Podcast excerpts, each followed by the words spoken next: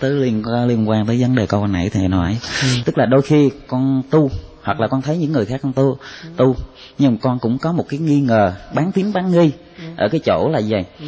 ở cái chỗ là khi Phật Thích Ca thành đạo Phật có nói rằng Phật Thích Ca có nói ta là Phật sẽ thành về cái chỉ các người dân khác nói là các ngươi là Phật sẽ thành có nghĩa là nếu những người khác chịu tu thì cũng sẽ thành như Phật Thích Ca và ngay chính trong những cuộn băng hay những cuộc thuyết giảng của thầy thì thầy cũng có nói à, à, ai ở đây tu cũng thành Phật hết.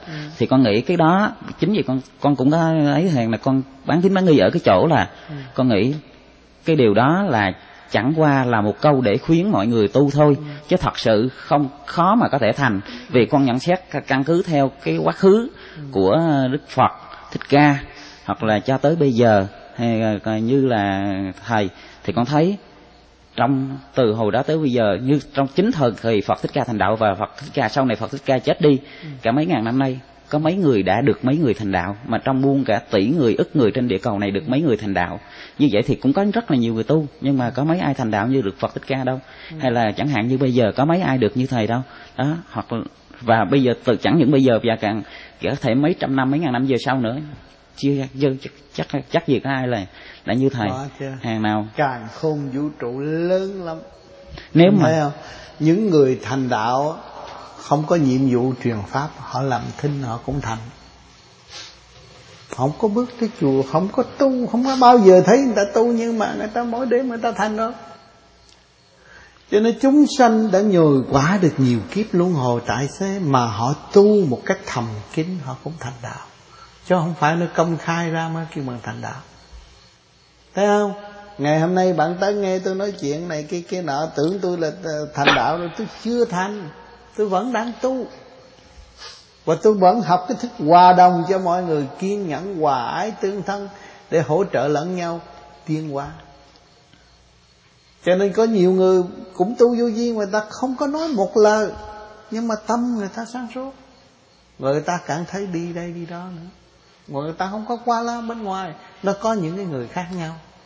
Mà mỗi người làm một cái nhiệm vụ khác nhau. Càng khôn vũ trụ rất lớn mà mỗi người đều có một công việc làm.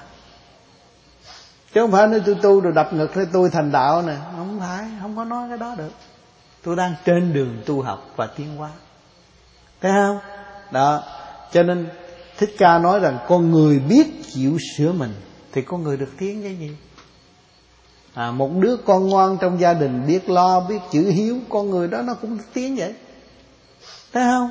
Nói xài một chữ hiếu thôi tới bây giờ mà nếu bạn tính như vậy là mấy ngàn năm nay chữ hiếu chưa hoàn thành.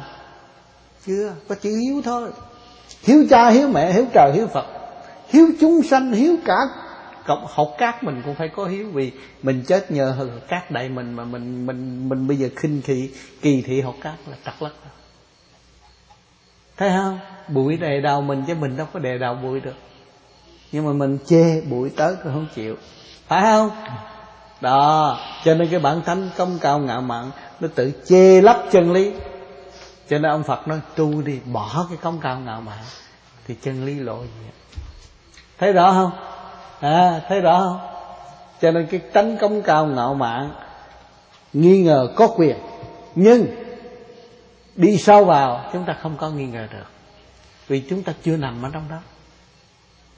À cái anh kia, anh đi làm khổ cực quá, anh đi dắt lần trăm kg gạo. Nhưng mà chúng ta đi sâu vô, nói ông đó làm 15 là một giờ là mình cũng muốn đi dắt bởi vì mình chưa đi sâu, mình không biết. Do ở ngoài không có thể dùng lý thuyết mà đã phá người ta được.